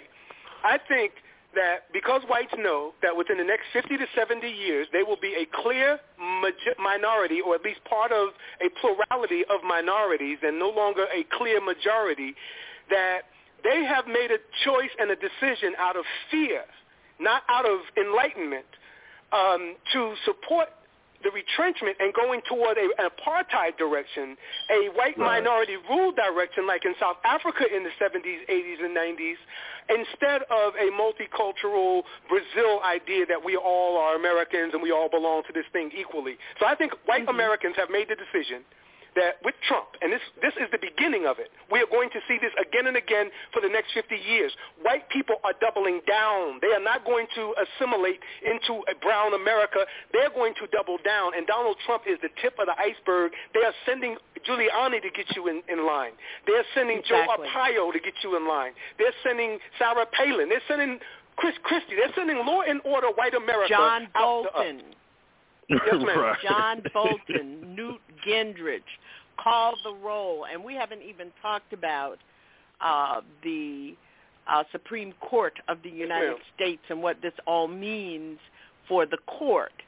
But one of the things, let me just inter- interject here because I'm one of the few uh, black people in America that can really talk about and has been intimate with rich, controlling, powerful white Mm. men, old Mm. white men like Mhm. Trump. I Mhm. worked as chief of staff for two of them who Wow. founded and and and operated Fortune 100 companies. Mhm. These are irrational, narcissistic Mhm. morons who have money Mhm. and power. And Yep. that's what Yeah. we have in Donald Yep. Trump. But You yeah, cannot I've been. reason I- with it- it- them. oh, right. You cannot reason I'm with sorry. them because they rule as though they own the kingdom. Right. And that's Right. what we'll It- see. If I could just add one more thing before I go, I know I'm talking a lot, but the the biggest thing to me, I've been passing around that old Baldwin essay, uh, "Whiteness and Other Lies," because I, I think that hits on the point you two were just hitting on, like this ideal of whiteness that they've kind of worshipped and bathed themselves in, and decided that that's the factor that's going to be able to constantly get them the benefits, constantly give them the advantage, and now they think that advantage is not only natural but their birthright. So th- that's the Uh-huh. discussion that you know I, I think has to be had. Right, right. They're being they're being emboldened, and they put someone in office who, like you just said, this guy is a megalomaniac. It seems who has this attitude and is unqualified to handle it. So more than likely, he's going to be dictated to by people who've been in foreign policy there Yeah. for 40 years, You're- by all of these you're right, policy people he's bringing in. He, put, he they put it in front of him. He signs it. If it goes well, he'll take credit. If it doesn't, he'll fire somebody or or embarrass them in some way. Right. So I think we're we're looking at an irrational, unstable situation to where we're going to see just you know things we've never seen before Yeah. as far as that press room. I agree. That's right. You're absolutely but right. I think it's important also to insert here because I think he- you know, brother it taps onto an important concept, and that is the way in terms of this notion of whiteness and other lies. People don't realize that because like low order whites or third estate whites, the, the, the you know the, the the serfs of Europe, the, the Irish of Europe, because they could not be considered Anglo or you know uh, top you know top I guess big you know big blood white folk as the old people used to say. Um, these uh, other whites, these lesser whites, the Jews, the Italians, the Polish, the Eastern Europeans, those who came in 1880s and 1890s, not those who, the Irish came in 1846, but, uh, and the English, the British, they go back to the 17th century. But the more recent ones, those more recent whites that come in the 19th century, 250 years after we, after we were here, they have um, tapped into and created a category called Caucasian. Caucasian is a 20th century word that they invented, whites did, to accommodate those low-order whites who otherwise could not be Anglo, like the WASP, the white Anglo-Saxon Protestant culture. An Irish person couldn't be a WASP. They were treated Right. like we were. So uh, real quickly, the white uh, the whites are consolidating a unity around whiteness now that they really have not had to form in the past because there's a lot of division amongst whites, a, a, a lot of animosity amongst white ethnics that we assume is doesn't exist. But when we walk in the room, suddenly white people have something in common that they otherwise don't really have in common. And I think we need to be able to exploit that. That in many cases, white folk become white conscious as soon as black folk walk in the room. But otherwise, they have no interest in each other. right, right. Uh, for Man. those of you who are listening, I have posted um, where you can find um, James Baldwin's on being white and other lies, and he Wow. leads off in it. Uh, it was written in 1984, and he. I mean, you all know that I am a student, and James Baldwin. I, I'm sitting here now in a James Baldwin sweatshirt okay? and he's smoking a cigarette because cause that's my man. Right. But he leads off saying the crisis of leadership in the white community is remarkable and terrifying Yes. because there is, in fact, no white community. Now, another Right. point that he makes in this, and I want people to be real clear because this is very important. He he he, uh, he said he, he he says America became white, and you all watch out because I'm saying this verbatim out of my head. The people who, as they claim, settled the country became white because of the necessity of denying the black presence and justifying the black subjugation. That's no right. community can be based on such a principle, or in other words, no community can be established. This moral erosion has made it quite impossible for those who think of themselves as white in this country to have any moral authority at all, privately or publicly. Now I have to go back and read it because one of the things that he does say from Norway, for example, where there were no Norwegians, became white by mm-hmm. slaughtering the cattle, poisoning the wells, torching the houses, massacring Native Americans, and raping black women. You got to read it. Yeah. Thank you, Nas, for for for bringing that up. No, I it really up. appreciate it. I'm going to look that up, brother. I'm going to read that as soon as I can. Yes, Uh, indeed. it- Thank y'all for letting me on. I'm gonna hang on and listen. Y'all have Now, a good I night, think, though. I think, I, Janice, I think it's important for the for the the audience to also consider.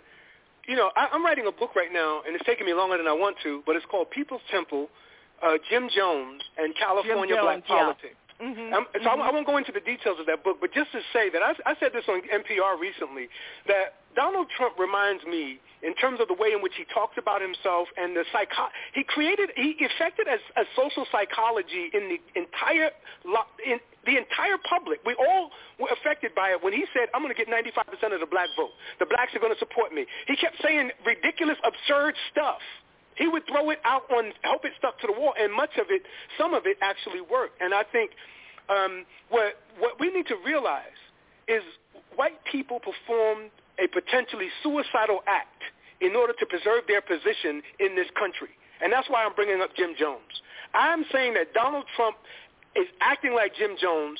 Uh, and again, I'm a student of Jim Jones as in terms of studying his history. I am the, the you know probably the best person right now in terms of scholars who are writing on this stuff. You know, in the archives here in San Francisco at the California Historical Society, where all of the People's Temple's uh, uh, history and documents are. So I'm looking at this big megalomaniac personality that persuades people against their own judgment against everything they believe in, and he persuades them uh, in the movement for 20 years and then eventually kills everybody November 18, 1978. I'm saying that what white people did the other day when they voted for this insane man, they were like the followers of Jim Jones. They were willing to kill themselves and their children for this devil in order to save the whole community, they were willing to kill it. Mm-hmm. And that's what Jim Jones did. In fact, there's an article called Saving the Children by Killing Them about Jim Jones and Ronald Reagan. Uh, there's an article called Saving the Children by Killing Them. And I'm saying that what, what the white people did the other day, and the other handful of non-whites that voted. Whites engaged in what I see as a people temple styled sui- collective suicidal mentality in their willingness, knowing that with all of the warnings about Donald Trump and the nuclear codes, all of the sickness of him talking about giving bombs to every country, giving bombs to Japan and giving bombs to Saudi Arabia, uh, nuclear technology to these countries, when people voted for Donald Trump, they knew it could be the, the end of everything, and they did it anyway. And that is what is really demonic to me about the way people voted on Tuesday. They were willing to let this whole country go to hell, like Jim Jones did, in order to save white mm-hmm. people going out on top. They were willing, even if they they were willing to bring to go down on the ship and, and, and to take the ship down itself, even if the ship sinks. They wanted to go down as the apex group on that sinking ship. And that's the mentality you're dealing with, with what white people did in their vote choice for Donald Trump because it had a global impact. And what they did was a global message to us in the U.S. and to non-whites all over the world. Um, the message went out. Um, and the question is, will Donald Trump go down?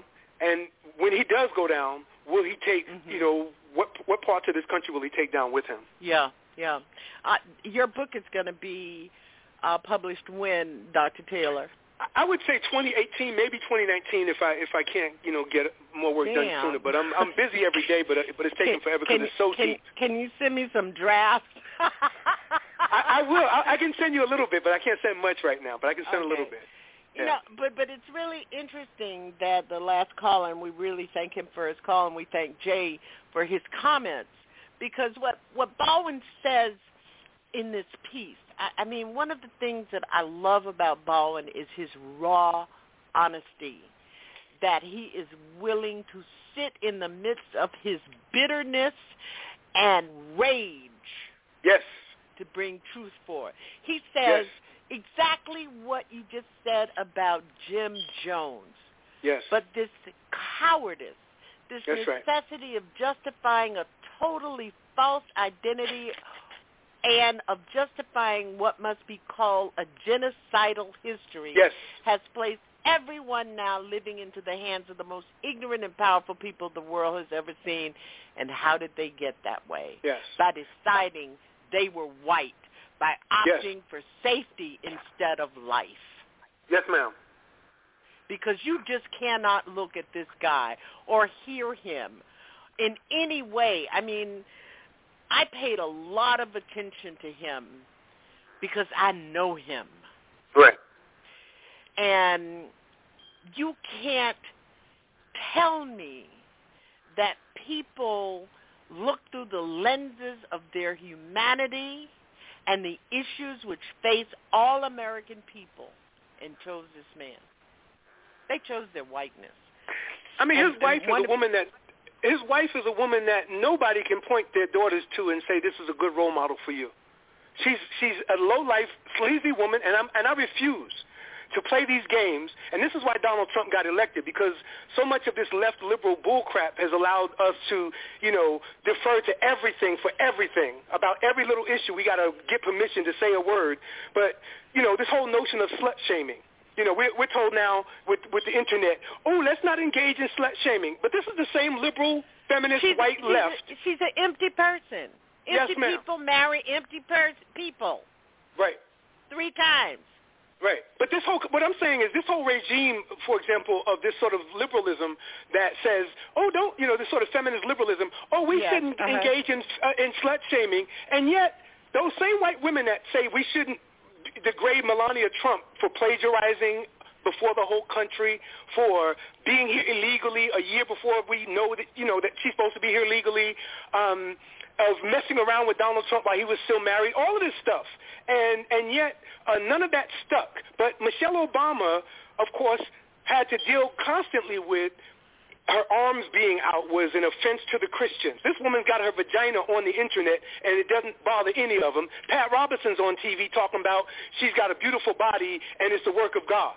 So for me, as a as a Oh, he, man he who's a said that he said that um, uh, Donald Trump is a deliverance of God to America. Yeah. That's how sick this is. And this, But- and, but- and, in that, and in that sense, that's where the, the Hitler stuff comes in because it's where the people begin to see this individual above. And this is where the Jones, Jim Jones comparisons come in. When people start to say things like that, I heard a white woman mm-hmm. online talking about Donald Trump was sent from God. He's from God. The more people say that, they convince the leader that he's God. See, I'm studying, I'm writing an article right now on Father Divine, too. I love Father Divine. I think he was the greatest black man to ever live, you know. But Father Divine, the people kept telling him he was God. So he began to believe it. Jim Jones was told he was God first. Then he began to embrace it and teach it. And now people are beginning to stupidly say that Trump is somehow sent from God to save the white race. If you go back and look at Birth of a Nation, I showed this to my students at Berkeley last semester. We watched Birth of a Nation, and what I did not know is that Birth of a Nation culminates in a scene where everybody, the, the end of the world comes, and we get to heaven. I don't know if you've ever seen this, but it's, it's frightening because in heaven is nobody there but a bunch of white folk. It's a bunch of white actors in heaven with Jesus afterward, and nobody black makes it or non-white makes it into heaven at the end of the uh, birth of a nation. And um, you know, the psychology, uh, the social psychology at place with whites right now is a really sick mentality. We're dealing with a, a, a collective. I wish. I mean, perhaps you can get someone on the show next who does social psychology and can talk about collective psychology, crowd psychology, and the way in which the white group um, effected a, a, a collective um, political outcome uh, by virtue of racial cues that were sent to them by Donald Trump when he's, you know, talking down and talking about law enforcement, talking law and order. But then when he's also at the end, if you remember, a few weeks out, he began to talk more and more about us and telling us what the hell we got to go on. And everybody kept saying he's not talking to black people. He's talking to white people. He's talking to white women to try to get them to vote for him and, and convince the white women that he's not racist by saying to us, what the hell you got going on, you know, to lose. Well, lo and behold, Mm-hmm. apparently it worked. Apparently he said that enough to white people to convince racist whites that they were not being racist and voting for a racist. Um, but this to me is the the uh, the, the, the moment where um, most explicitly the as as Farrakhan would say, your you know uh, their their skirt is up and their drawers are dirty. They can't hide their racism um, in any way anymore. Well, And that's even that's that is so key because they no longer have cover. Right. And David Axelrod, you know, who, who helped bring Obama in, was on, I think, Bill show arguing with John Legend, defending Donald Trump, saying, I don't think Donald Trump is a racist. And Yeah. John Legend said it's irrelevant whether he's a racist or not. He just used it for the campaign. Get Right. out of here. And and see that's that old white liberalism that white white liberals have been and King was clear, Malcolm was clear, Farrakhan was clear, many of the sisters like Ella Baker and um, Fannie Lou Hamer, they were clear that white liberalism has always been an obstacle for black progress. It always has been, as is black liberalism. And and and, Well, and, and what we me- need is a black consciousness. Let's let let let's talk about what we need uh, Yes. to to to begin to frame how we struggle through a a, a, a, a Trump government. I, I don't say a Trump administration Yeah. because they are going to turn change the very fabric. I mean, Yes. people don't recognize that our government has continued to run under the administration of Bush appointees who were Yes. made government managers. That's now they are going to be joined by people who are appointed by the likes of Chris Christie, Rudy Giuliani, Jeff Chase Sessions, That's right. um, John Bolton. That's right. And they're even talking about this Sheriff Clarke from St. Yeah. Being Yeah. the head of Homeland Security. Yeah. And this Negro, this Negro would come after you. He'd come after me. You Yes. know. Um, and this is a part of a part of this is Barack Obama's responsibility, and I know his people don't want to hear it. His his fans don't want to hear it. But with the the the NDAA, the, the National Defense Administration Act, Barack Obama effectively eliminated the Fourth Amendment in terms of the right of the people to be secure in their purpose, persons, papers, houses, and effects against unreasonable searches and seizures.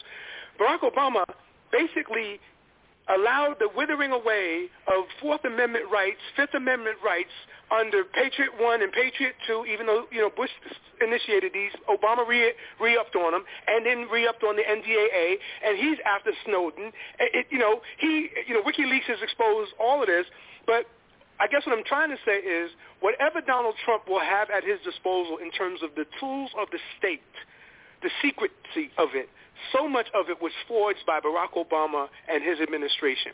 None of us complained when Barack Obama was putting out 2 million uh, Latino immigrants out the country. But if Trump does it, we'll say it's a racist act. But Obama did it.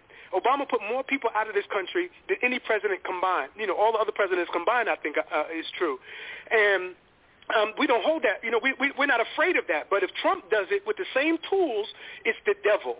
And, and so what I'm suggesting that is that Barack Obama, you know, really behaved like a white president. in- in- For, you know, for all intents and purposes, and he has set the table for Donald Trump with these laws and these uh, uh, the uh, the NSA, the spying, the internet, um, the telephones, all of the stuff that we learned about uh, during the recent investigations around the war, et cetera, um, all of that stuff is coming back to visit us with a vengeance. Yes. And this is the thing that's haunting is the 80s, the New York 80s that I grew up in are coming to America with a vengeance. The the stop and uh, the stop and frisk, the uh, what was it? The the, the Central Park Five. All of that racial politics, Spike Lee, Do the Right Thing, Malcolm X, uh, Bensonhurst, the riots, I grew up in all of that. And I'm saying to you that what these devils did in New York, Giuliani and Trump, they're bringing it to America. So what America is about to experience is what young people like me in the, who are in their 30s, 40s, and 50s, are now, early 50s, experienced in, in the 1980s, 30 years ago. What are we, uh, before we go on to uh, uh, how this so, so I, would, would say we need volunteerism to go back to your original question in terms of what we need to do. Mm-hmm. I think we need a, we need a mentality of volunteerism, widespread, universal volunteerism, meaning black people who have resources and capacities and skills should find what they do best and put those skills and those talents to use to the elevation of black people, particularly our elders and our youth. I think black people who have law degrees need to put those law degrees to use and help people who need help. Even while you feeding your family, making that money as a lawyer, there are pro bono obligations that people have to the black community independent of their professional uh, pro bono obligations. I think that we need to unleash volunteerism, the spirit of volunteerism throughout the black community, the way in which we began to after the Million Man March, volunteerism went up throughout the black community, especially amongst black men. We were mobilized. And I think we have to do that. We need more solidarity. Solidarity that's based on common interests, not simply on our common blackness, but on our common interests around our blackness. I think we need to think about getting armed. You may not want your, you know, your audience to, talk, to think about that, but, but there's a great tradition of Robert Williams, uh, black Southerners in general, Negroes your grandparents, my grandparents, they were black folk had guns in the South like white folks did. That's right. Uh, my That's my right. colleague Ak- Akinyele Umoja uh, just wrote a book called We Will Shoot Back. Another brother wrote a book um, that's called That Nonviolence Will Get You Killed that show that black armed people is how the civil rights movement was able to preach morals to white people because other black folk had guns aimed at their asses, excuse me. Mm-hmm. And so, uh, let me tell you a little story. Brandy Norwood, Brandy, who is, uh, you know, Moesha, Brandy, Ray J, the Kim Kardashian. I know all of those folk from back in the 80s uh, and 90s in um, in Los Angeles. We used to go to the same church. Their father, uh, Sonja Norwood, um, Ray, J's uh, grandmother, and and I mean Ray J's mother and Brandy's mother. Her, their father was a man named uh, Brother Bates, uh, Mr. Bates. I can't remember his first name anymore. Um, he owned a bus company in McComb, Mississippi in the 1960s. And he loaned his own bus. This is Brandy and Ray J's granddaddy. Owned his own bus company in McComb, Mississippi. Where's Brandy from? Google her. McComb. Their grandfather owned his own black bus company and loaned it out to the civil rights movement in 1964 when Stokely and those students went down there to um, to uh, to register the local blacks in Mississippi. And they told me of an incident. Uh, Sonja's uh, mother, the, the, Brandy and Ray J's grandmother, explained that the white sheriff there tried to hold back their license from their bus company on one occasion, and Sonja's mother, who's now gone, she died about two years ago, went down to the sheriff's office with her gun and aimed and pointed at him and said, give me my husband's license right now. That white man bent over, opened that Rolodex, and handed that black woman her husband's license, and he continued to support the civil rights movement with his buses. That's Brandy and Ray J's granddaddy. And I'm saying we need to get armed. These people ain't playing with us. Every time an incident happens, every time Baltimore or Ferguson or L.A. blows up, white people go out and buy hundreds of thousands of guns and black people are still sitting around waiting, uh, relying on white people's, uh, dec- uh, you know, uh, sensibilities around the common ground or the common good or the beloved community that they're not trying to experience. So I think black people who are civil, uh, uh, you know, civil in terms of law-abiding citizens need to get trained, to get armed. We need to arm our families now and as much as we possibly can immediately. These white people are not playing with us, and they coming.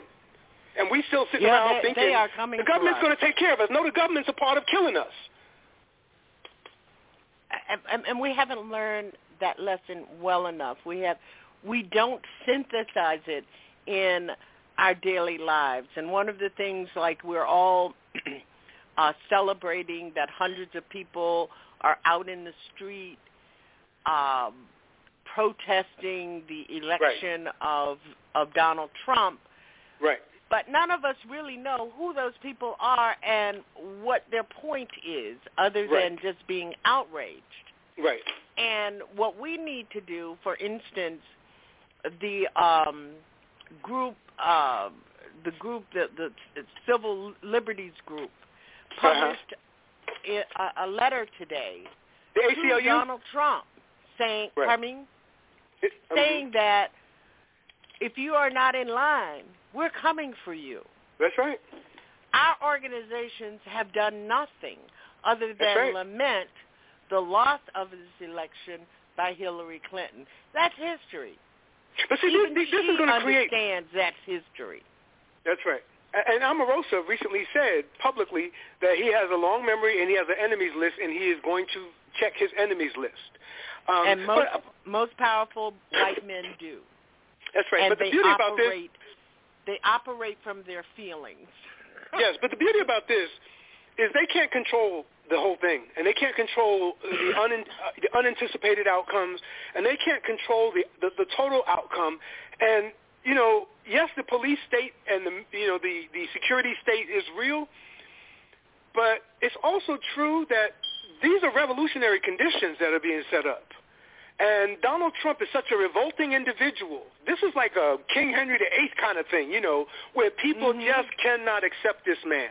And so as much as most Americans are slavish and will step in line and be obedient, especially whites, um, I think there's enough of a resentment and animosity toward the, this despicable human being that has manipulated this uh, electoral process uh, with racism in a way that um, will backfire. I, I, I, I'm actually there's something about the way I feel right now that is actually thinking this is all going to backfire on white people and going to backfire on Donald Trump, and they are going to resent, regret it. And, and I pray that that we don't suffer uh, when when when the stuff hits the fan.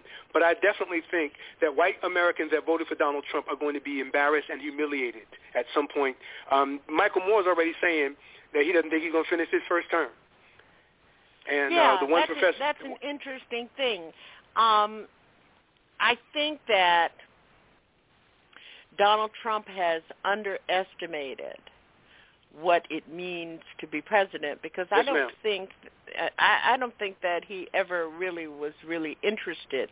I think that this was the shot from the bow of being publicly humiliated by Barack Obama at the uh, press, uh, White House press correspondence dinner years ago. Right. And he got into this and then figured out this is fun and I might be able to do something, especially after he bumped off all of those nine other candidates, uh, Republican uh, candidates. So I, I think he underestimates what this will mean and that his penchant toward being controlling and the final authority is going to get him into a lot of trouble. Yes. Yes. And we should be we should be ready for that. And there's so Uh, much that I mean, in terms of this this this case, um, not, the, the young lady apparently, the 13 year old apparently, uh, you know, closed her case uh, in terms of pursuing the rape uh, charges. But there there's the Judge Curiel case coming up soon with the uh, Trump University. Uh, he's not immune to any of this stuff, and this is the kind of stuff that will lead to his destruction because he's a sick individual. And like you said, he's so self-absorbed that um, instead of trusting the people around him to carry out policy, he'll try to actually do it himself. And I think he'll eventually uh, bust his head up against the wall, as they say. hmm Now, But when you talk about when you talk about going forward and looking at uh, how our community is going to reframe, reinvent our own struggle, one of the things that occurs to me is that we have to begin to look around us where we live, where we sleep, and where our children go to school. Yes, and decide that we you know it, you know that old song? It used to be a theme for this when I was on terrestrial radio it used to be like a theme ain't no stopping us now. Yes, Yes. that we have to get into that mindset That's that right. at the local level. Remember that? Remember that? Remember, remember how Yeah. that felt when that song came out in every black community throughout America, like 81, 82, 83? Everybody was singing it. Black women in the neighborhoods were That's setting right. up these local community organizations. We have one called UPATA, the United Parents Against Drug Abuse, and that's really where I got I cut my teeth politically was with a bunch of black mothers in the projects, including my own, protesting the, the emergence of crack in our neighborhood, and we called ourselves United Parents Against Drug Abuse, and our theme song was "Ain't No Stopping Us Now." So every summer, I mean every uh, Sunday, I mean every Saturday throughout these hot New York summers, we would go out and just start singing "Ain't No Stopping Us Now," and and of course the line that says "We're leaving the negative people." Way behind just reminded us look we just got through they killed king they killed malcolm they done you know we've had these setbacks but we're still standing so let's just turn around and move forward as a people toward the bright future because there ain't no stopping us now and that's what we That's were right. doing that's that was the attitude we had and then they dropped crack in the middle of it Yes. Cause we were singing yes. good times. Remember Chic? Good times. These are. Yeah. We were singing good times. We were having a great time, even in the hood. Uh, Sugar Hill Gang, they don't come with no hardcore rap. They come talking about hotel, motel, holiday inn, and and and you know they were rapping to good time because black people Yes. had affected a mentality where we said, all right, we're done with this foolishness. We're going to turn and try to develop ourselves as a people. And then as soon as we begin that at the local level, um, you know, this is where the infiltration of crack uh, cocaine That's uh, right. comes in into play. Because one of the things that we have to, and Irami in the clip that I played um, uh, talks about it, and that is we have to learn the mechanisms and the procedures by which we are governed. And once we learn those, and that's what uh, uh, Ella Baker was so good about, because she studied how things get get done and we have to do that at the local level because right. and and turn the tables because what they have done in the last eight in the last eight years is figured out how to circum uh, um, federal law and That's now right. we've got to figure out how at the local level at the state level how to circumvent federal law because right. they are because you are absolutely right they are coming for us That's right. And and this is why you see in New York, uh, you have Mayor. I mean, you have the governor. Um, uh, uh, what's his name? Um, Cuomo. Uh, and here in California, Jerry Brown uh, said months and months ago that if Donald Trump wins, we will build a wall around California. You know, and of course he's just talking, but the idea was, and, and the state legislature here in California released a paper yesterday, uh, Uh-huh. a letter yesterday, In- basically saying we are, will be a safe haven for people of color if this if it comes down to it. And New York said the same Exactly. thing. But it's sick You know, that the and- state of New York and the state of California are telling us that we might have to seek refuge.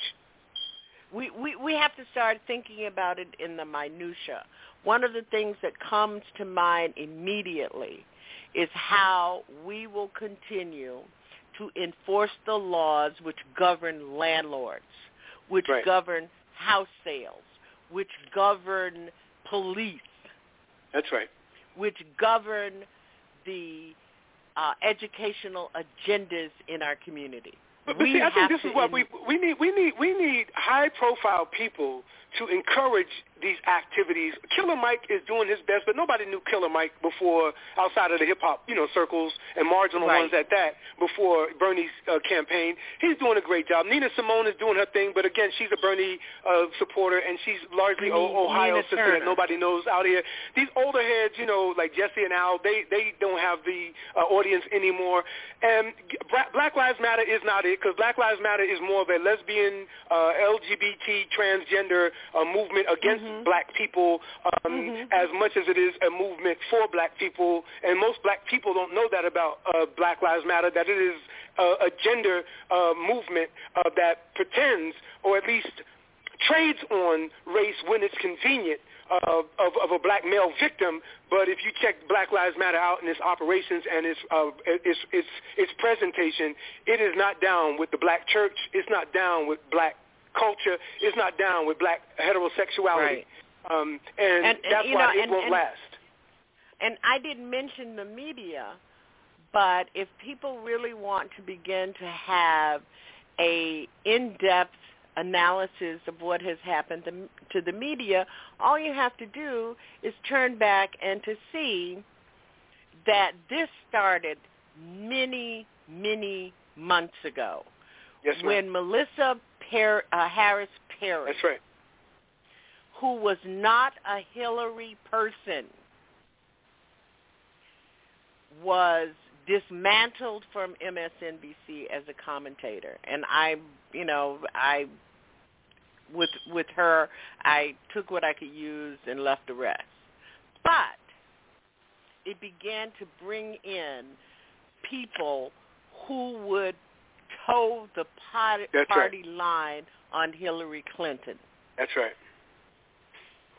See, because I think for me, if, if if if I could have the ear of the Black Lives Matter uh, leaders, and these sisters are right here in Oakland, we just have never met each other, uh, and we do, you know, we're here doing the same stuff. I just haven't met Alicia Garza and the others.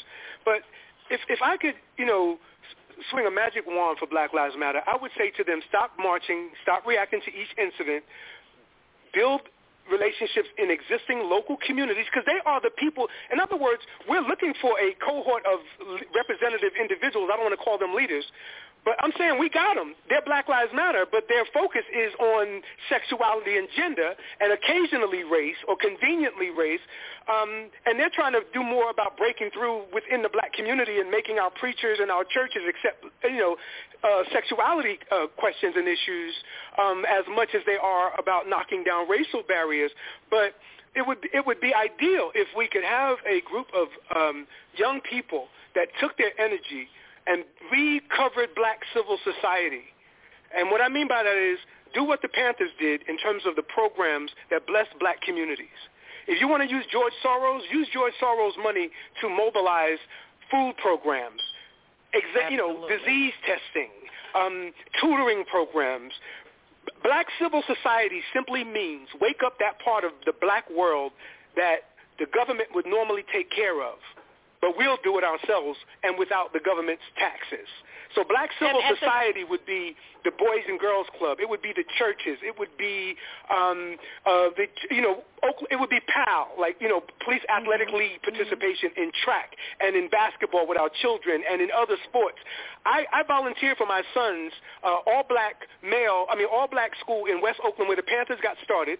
There's a, a, a KIPP Bridge Academy over there. I volunteer. Many black parents volunteer just to be in the par- in the in the in the in the in the yard and in the classrooms with our children. And many black families are doing this. Um, Yes, and yes. this is what we need. We need a black renaissance that comes from us from below, not from white people or Harvard-educated black folk. We need a a, a black a black renaissance from that's a, turning our backs on white society. I think we need to turn our backs. I've said this on Carl Nelson's show repeatedly. We need to turn our backs on the white society to the extent that we can. We can't completely eradicate ourselves from them. I work at a white institution. You know, we're, we're all involved in this society and tied to it in some way. But we can have a, a Jewish mentality about it, or an Indian mentality about it, or a Chinese mentality about it. And all three of those groups I just mentioned, the Jews, the Chinese, and other ethnic groups and Indians uh, here in the Bay Area and in America, they participate in capitalism. They participate in the marketplace. They engage in wealth acquisition. They send their kids to the mainstream schools. But on Friday, the Jews ain't got nothing to do with, uh, uh, with, with Gentiles until Sunday, Monday, practically. And Indians, those people close ranks and build institutions and build community, and then they integrate from a standpoint of strength. I don't want us to integrate at all, but they do it from a standpoint of strength, which is what Stokely Carmichael and Charles Hamilton said in Black Power. Close ranks, get your stuff together first, and then we can engage other people. This is what Martin Luther King called for. Most people won't take seriously that Martin Luther King, before he died, called for temporary segregation. He called for temporary, he said put a halt to integration. We need to get ourselves together as a people. And anybody listening to my voice as a black person has to recognize that integration underdeveloped black America. I'll Yes. say it again. integration underdeveloped black America, and we have not recovered from it. At the same time that the American state developed white America through land grants and other things. And King tells us this on YouTube. You can listen to Martin Luther King talk about the way in which the white folk were given land grants, land grant universities, you know, throughout America to build their middle classes and build themselves up at the same time that these white folk told black people, pick yourself up by your own bootstrap. Yeah. Uh, and King Yep. is critical of this. And I think we as a people have got to become black conscious with a with a deep intention uh, because white people have already told you they don't want you. They love everything about you but you. They love your Yep, culture. We're running out of. Sure. The, the clock is calling us, Dr. Sure. Taylor, but um, Sure. you are still an interlocutor. Yes. And uh, thank you so much for co-hosting It's been with my us, pleasure. and and I think that's a, a a wonderful way in which to round this out. That we need a black re- renaissance. Yes. And we need it fast, and we need it in every community. Thank Yes. you so much for being with Thank us. you. I hope you'll be with us next month. Absolutely.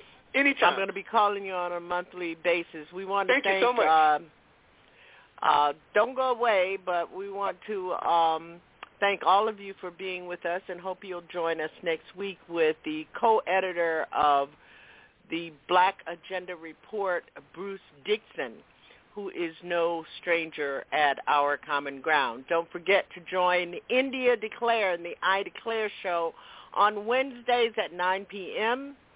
and Yvette Carnell of BreakingBrown.com and Irami Osei for Bong. They are going to be on their broadcast Monday and Wednesday.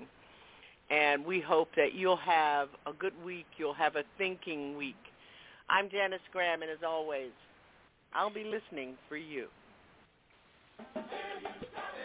Eric Garner, say his name. Eric Garner, say his name. Eric Garner, say his name. Eric Garner, won't you say his name? Trayvon Martin, say his name.